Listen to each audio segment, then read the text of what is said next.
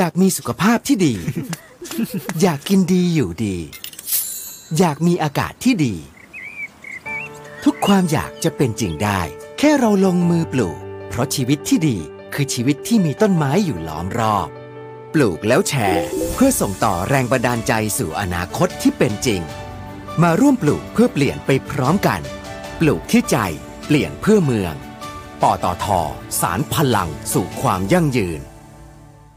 ว่ากันว่าวิธีการที่ดีที่สุดที่จะปลูกฝังให้เด็กๆรักธรรมชาติ คือการพาไปสัมผัสและรับรู้ถึงความงดงามของธรรมชาติด้วยตัวเอง ที่เชียงใหม่ในซาฟารี แหล่งท่องเที่ยวธรรมชาติที่จะเปิดโลกใบใหม่ ตอบสนองทุกการเรียนรู้ ในการสัมผัสชีวิตสัตว์นานาชนิดแบบใกล้ชิด พร้อมหรือยังคะกับการมอบประสบการณ์เรียนรู้ใหม่ๆ ให้ลูกของคุณที่เชียงใหม่ในซาฟารี สอบถามโทร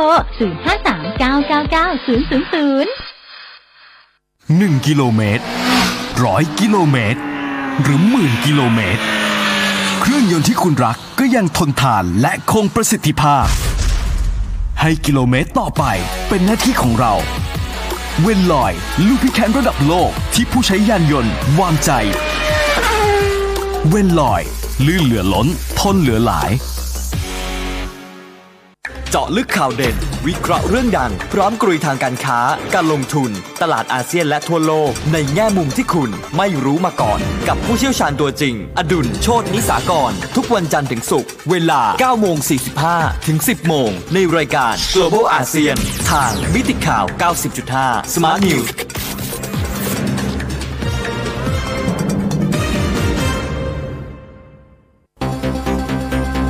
สถานีวิทยุกรมการพลังงานทหาร พลังงานทหาร พลังการทำไทย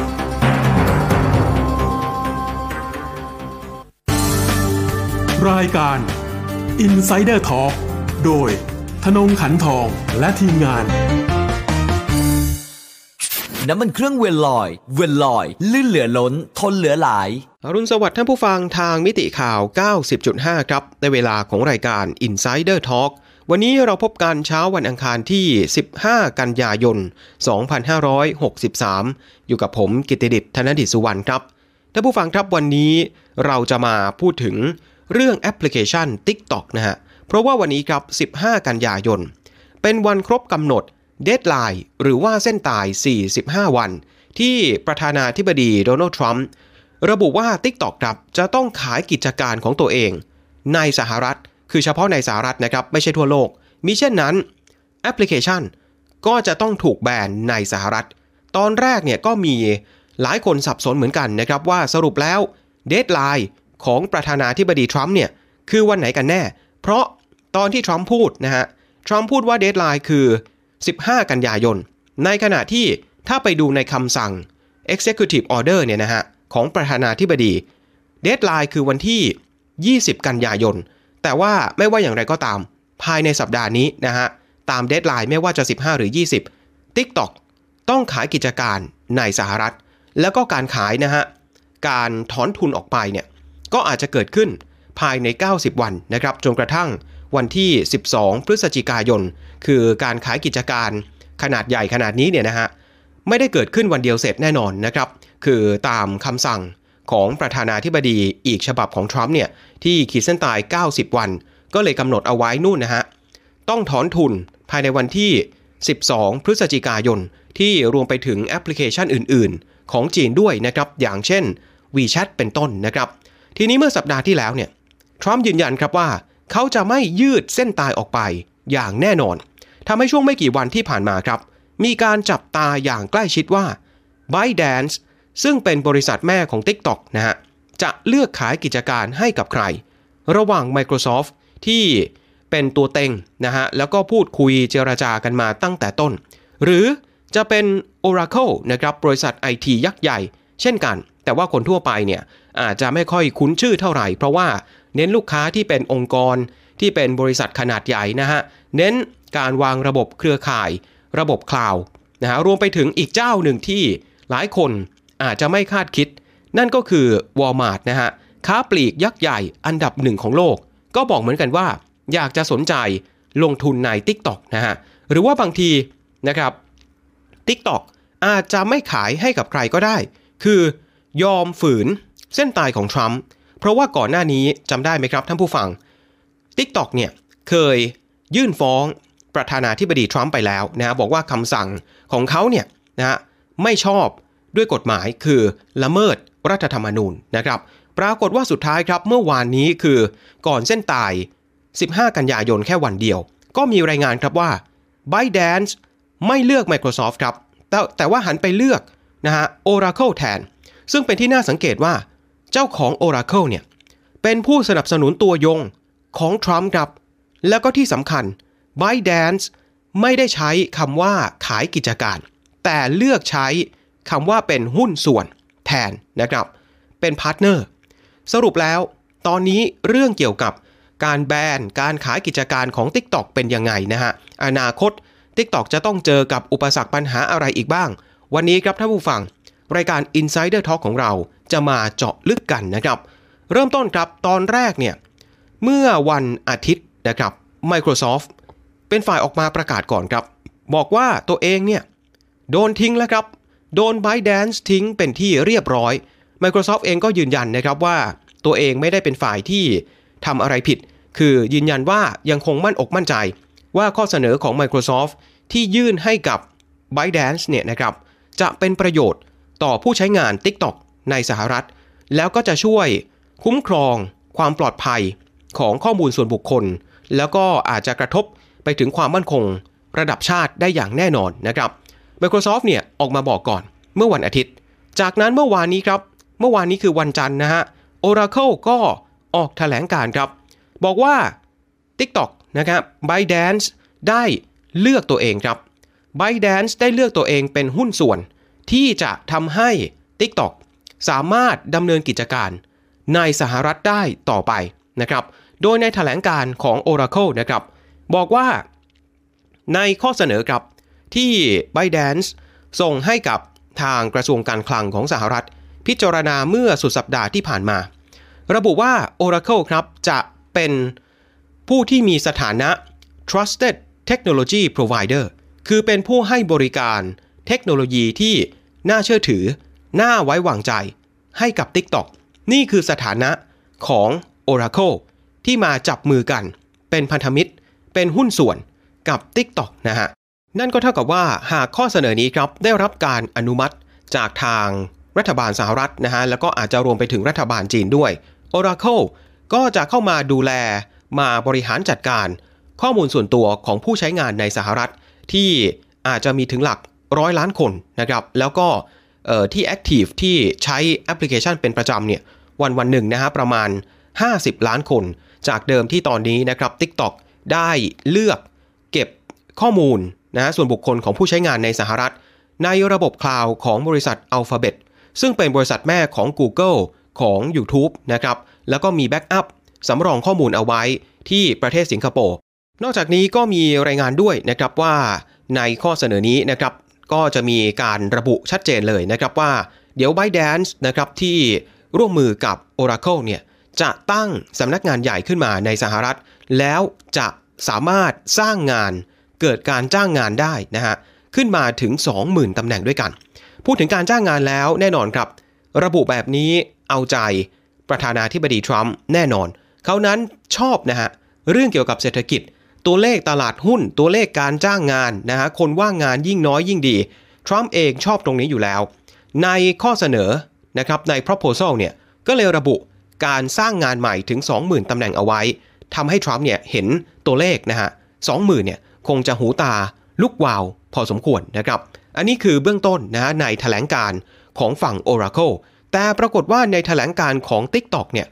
พูดสั้นๆครับไม่ได้ลงรายละเอียด ไม่ได้เอ่ยถึงชื่อของบริษัท Oracle เลย แม้แต่ครั้งเดียวด้วยซ้ำบอกแค่ว่าเรายืนยันนะฮะว่าได้ส่งข้อเสนอ ไปให้กับทางกระทรวงการคลังของสหรัฐพิจารณาจริงนะครับ ซึ่งทาง b บ d a n c e ก็เชื่อว่า จะสามารถคลี่คลายความวิตกกังวลนะฮะต่อออในด้านความมั่นคงนะแห่งชาติได้อย่างแน่นอน บอกแค่นี้นะครับ ไม่ได้เอ่ยถึงชื่อ Oracle ด้วยซ้ำแต่ Oracle เนี่ยออกแถลงการฝั่งตัวเองมาอีกฉบับหนึ่งนะฮะกลายเป็นว่าตอนนี้ครับ การซื้อขายหุ้นของ Oracle ในสหรัฐ หุ้นของ Oracle ขึ้นมานะครับประมาณ 5 ถึง 6%เลย แล้วก็มีกระแสข่าวด้วยซ้ำว่า นอกจากการมาเป็น partner แล้วเนี่ย Oracle เองก็มีความสนอกสนใจนะครับ ที่อยากจะเข้าไปซื้อหุ้นของกิจการ TikTok ในสหรัฐด้วยเหมือนกัน ไม่ใช่แค่ บริหารจัดการเรื่องของข้อมูลผู้ใช้เท่านั้น แต่อยากจะไปเป็นเจ้าของด้วยนะฮะ อาจจะไม่ใช่ทั้งหมดอาจจะเป็นส่วนหนึ่ง เกินครึ่งไหมไม่รู้นะฮะ แต่ว่าอยากจะลงทุนตรงนี้ด้วย อยากจะเป็นเจ้าของ TikTok ในสหรัฐด้วย Oracle เนี่ยนะครับถ้าผู้ฟังน่าสนใจเพราะว่า เป็นบริษัทที่ ทรัมป์ดูจะโปรดปรานเป็นพิเศษฮะเมื่อเดือนที่แล้ว ตอนที่ Oracle ออกมาประกาศตัว ขอแข่งกับ Microsoft ในการซื้อกิจการ TikTok เนี่ยทรัมป์บอกเลยนะฮะว่า Oracle เป็นบริษัทที่ยอดเยี่ยมนะฮะถ้าเกิด TikTok เลือกที่จะขายกิจการให้กับ Oracle จริง ถามว่าทำไมทรัมป์ถึงชอบ Oracle ขนาดนี้ สาเหตุก็เพราะว่าผู้ร่วมก่อตั้งแล้วก็ประธานของบริษัท Oracle คนปัจจุบันนะฮะนาย แลรี่เอลิสันเนี่ยซึ่งเป็นบุคคลนะฮะที่รวยเป็นอันดับ 5 ของโลกตามการจัดอันดับโดยนิตยสาร Forbes เนี่ยนะครับเป็นผู้สนับสนุนคนสำคัญของทรัมป์ครับ แล้วก็เป็นแค่หนึ่งในผู้บริหารบริษัทไอทีไม่กี่คนนะครับที่เลือกสนับสนุนทรัมป์เลือกข้างทรัมป์อย่างชัดเจน ไม่เหมือนกับคนอื่นนะฮะที่บางทีก็ไปเลือกอยู่กับเดโมแครตหรือว่าอย่างทิมคุกนะฮะ CEO ของ Apple เนี่ยก็ไม่ได้เลือกข้างใดข้างหนึ่งชัดเจน มีการมาพบมาพูดคุยกับทรัมป์เป็นประจำ แต่ก็ไม่ได้ประกาศถึงขั้นว่า สนับสนุนทรัมป์อะไรขนาดนี้นะฮะ อย่าง CEO นะครับของ Oracle เนี่ยนายแลร์รี เอลลิสันเนี่ยนะฮะ ถึงขั้นเมื่อเดือนกุมภาพันธ์ที่ผ่านมาครับ ไปจัดงานระดมทุน ในการหาเสียงเลือกตั้งประธานาธิบดี ให้กับทรัมป์ที่บ้านส่วนตัวของตัวเองในรัฐแคลิฟอร์เนียนะครับ คือไปจัดงาน ระดมทุนหาเงินให้ทรัมป์เลย ส่วนปีที่แล้วครับ Oracle ก็บริจาคเงินนะฮะ อาจจะมากถึงหลัก 1 ล้านดอลลาร์ ให้กับองค์กรที่มีชื่อว่า Trade Works for America ซึ่งเป็นกลุ่มที่ทางสมาชิกเครือข่ายนะฮะพรรคริพับลิกันตั้งขึ้น เพื่อสนับสนุน ร่างกฎหมายใหม่ที่จะมาแทนข้อตกลงการค้า NAFTA นั่นก็เท่ากับว่า ทาง Oracle เนี่ย รู้จักมักจีเป็นอย่างดีกับทรัมป์อยู่แล้ว แถมยังมีส่วนได้ส่วนเสีย ในนโยบาย ในกฎหมายหลายอย่างของรัฐบาลทรัมป์ชุดปัจจุบันด้วยนะฮะเพราะฉะนั้นพอทาง b y d a n c e ทาง TikTok เนี่ยเลือก Oracle ขึ้นมา ก็เป็นที่น่าสนใจนะครับว่า เออนะฮะทาง b y d a n c e เนี่ยคิดแบบนี้เพื่อต้องการจะเอาใจทรัมป์หรือไม่นะฮะจะได้ไฟเขียวได้ง่าย ๆนะครับ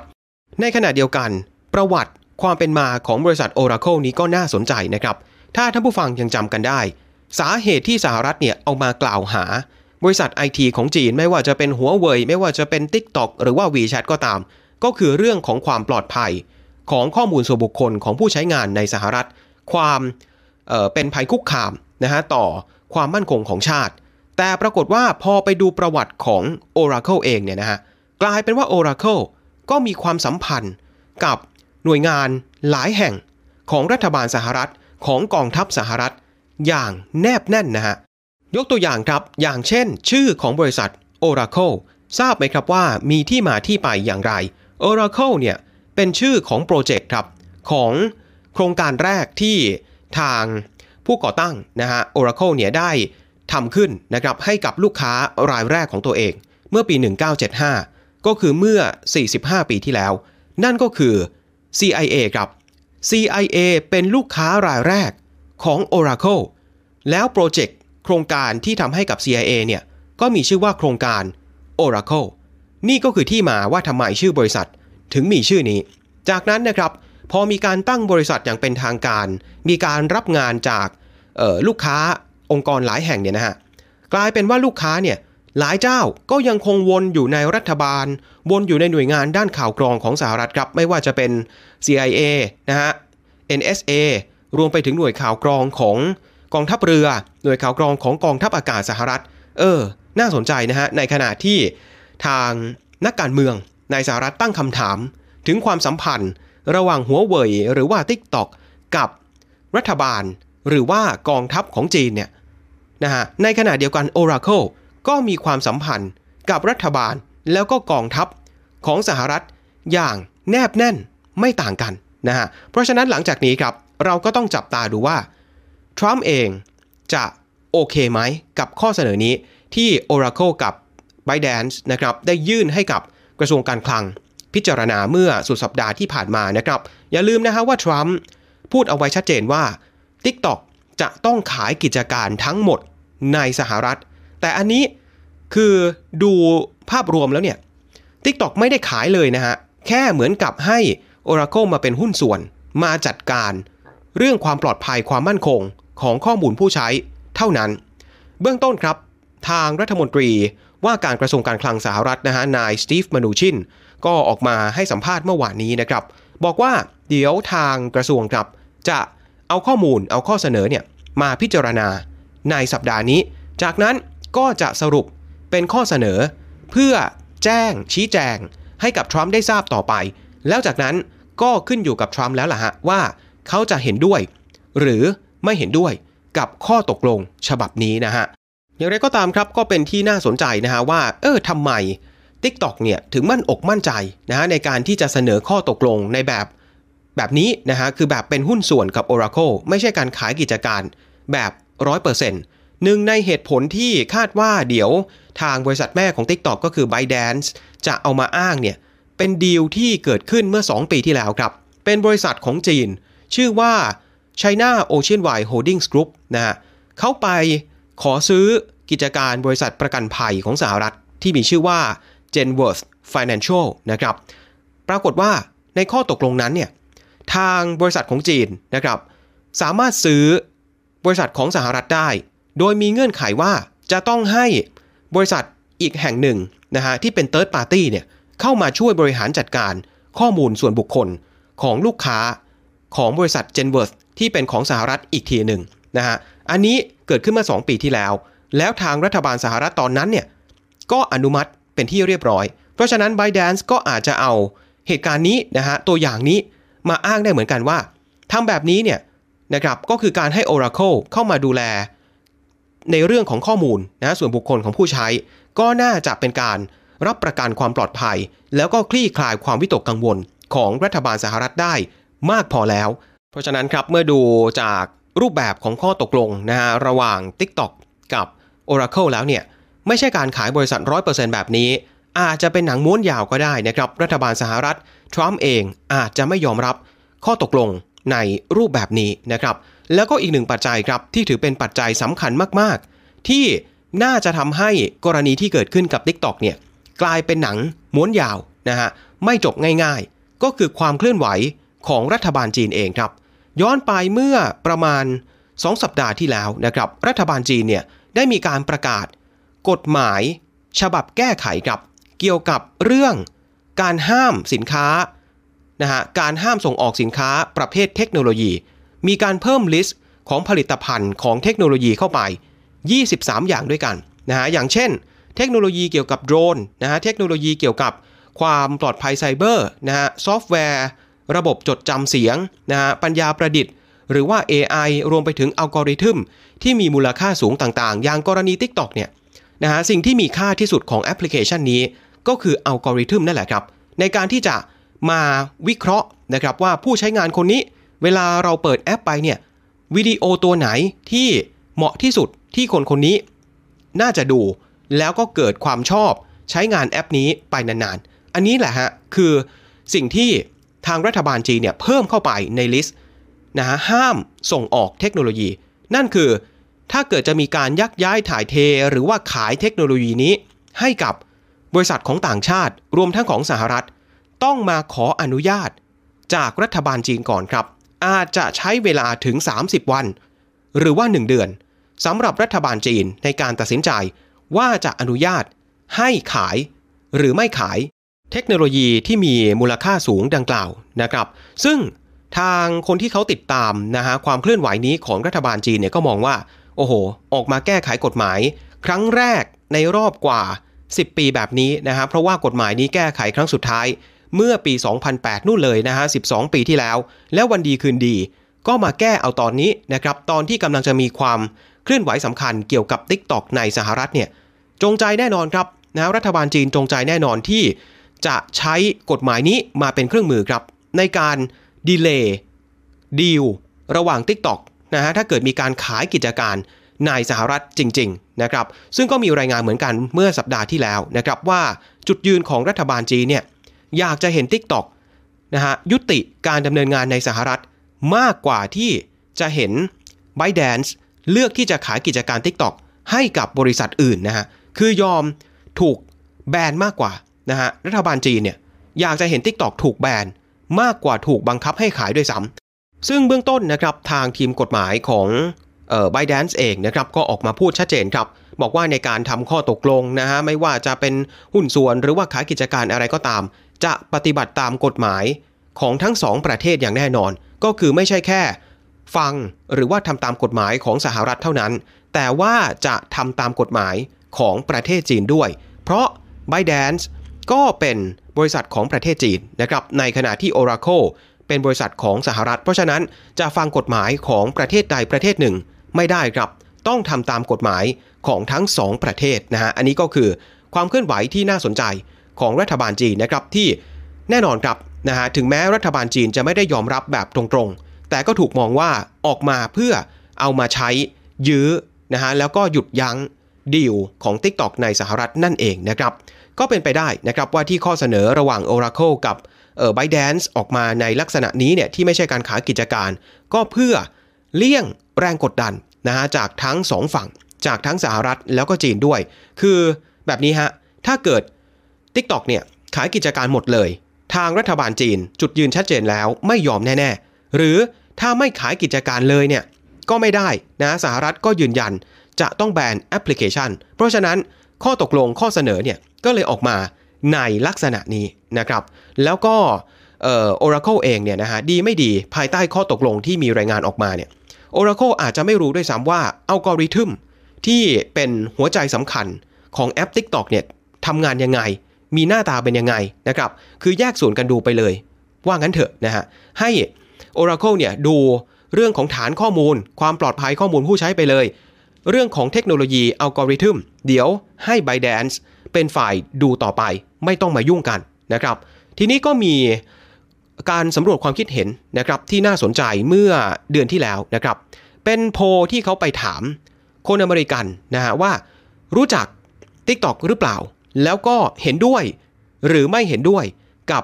ความเคลื่อนไหวของทรัมป์ในการที่จะแบน TikTok ในสหรัฐ ถ้าผู้ฟังคิดว่า คนอเมริกันส่วนใหญ่ มองเรื่องนี้ว่ายังไงครับ ผลปรากฏว่า 40%ครับ 40%ของผู้ตอบแบบสอบถาม เห็นด้วย สนับสนุนกับการออกมาสั่งของทรัมป์นะฮะให้ TikTok ขายกิจการในสหรัฐ ขณะที่ 30%คัดค้านไม่เห็นด้วย นั่นคือ ในโพนี้นะฮะระบุว่าคนอเมริกันส่วนใหญ่ เห็นด้วยกับทรัมป์มากกว่าไม่เห็นด้วยนะครับ ในขณะที่อีก 30%เนี่ยคือ ไม่รู้เรื่องเลยนะฮะเกี่ยวกับข่าวนี้นะฮะไม่รู้ว่าตัวเองเนี่ยจะมีความเห็นต่อข่าวนี้ยังไงนะฮะก็ถือว่าเป็นสัดส่วนพอสมควรนะฮะแสดงว่าข่าวนี้ คนอเมริกันทั่วไปอาจจะไม่ค่อยได้ติดตามสักเท่าไหร่นะครับ ทีนี้ถ้าเราแยกตามพรรคการเมืองนะครับ แยกตามพรรคการเมืองออกเป็นริพับลิกันกับเดโมแครต อันนี้ก็น่าสนใจนะครับ ในบรรดาผู้ที่บอกว่าตัวเองสนับสนุนพรรคริพับลิกันพรรคของทรัมป์เนี่ยนะฮะบอกว่า 69%ครับ สนับสนุนคำสั่งของทรัมป์ในขณะที่ 32%ของพรรคริพับลิกันเนี่ยนะฮะบอกว่ามีความคุ้นเคย หรือว่าเคยใช้งานนะครับแอปพลิเคชัน TikTok นั่นก็เท่ากับว่า ส่วนใหญ่เนี่ยพรรคริพับลิกันนะฮะ ไม่ค่อยได้ใช้หรอก ไม่ค่อยรู้จักหรอก TikTok คืออะไร แต่เอาเป็นว่าเห็นด้วยก็แล้วกัน กับความเคลื่อนไหวของทรัมป์เออนะฮะในขณะที่ฝั่งของพรรคเดโมแครตครับ 21%เท่านั้นเองที่เห็นด้วยกับทรัมป์ในขณะที่ 46%มีความคุ้นเคยกับแอป TikTok นั่นก็คือถ้าเราแยก 2พรรคเดโมแครตเนี่ยมีหัวใจวัยรุ่นมากกว่านะทันสมัยกว่าใช้แอป TikTok มากกว่า แต่ว่าคัดค้านนะครับ ความเคลื่อนไหวของทรัมป์มากกว่าริพับลิกันนั่นเอง นั่นก็เท่ากับว่าตัวเลขนี้ครับ แสดงให้เห็นว่าคนอเมริกันทั่วไปนะฮะอาจจะไม่ค่อยรู้จัก TikTok สักเท่าไหร่นะครับ โดยเฉพาะโพนี้เนี่ยที่ไปถาม คนที่เป็นผู้ใหญ่ครับ ไม่ได้ถามเจาะจง เฉพาะวัยรุ่น กลุ่มมัธยมนะฮะหรือว่านักศึกษามหาวิทยาลัย ถามคนที่เป็น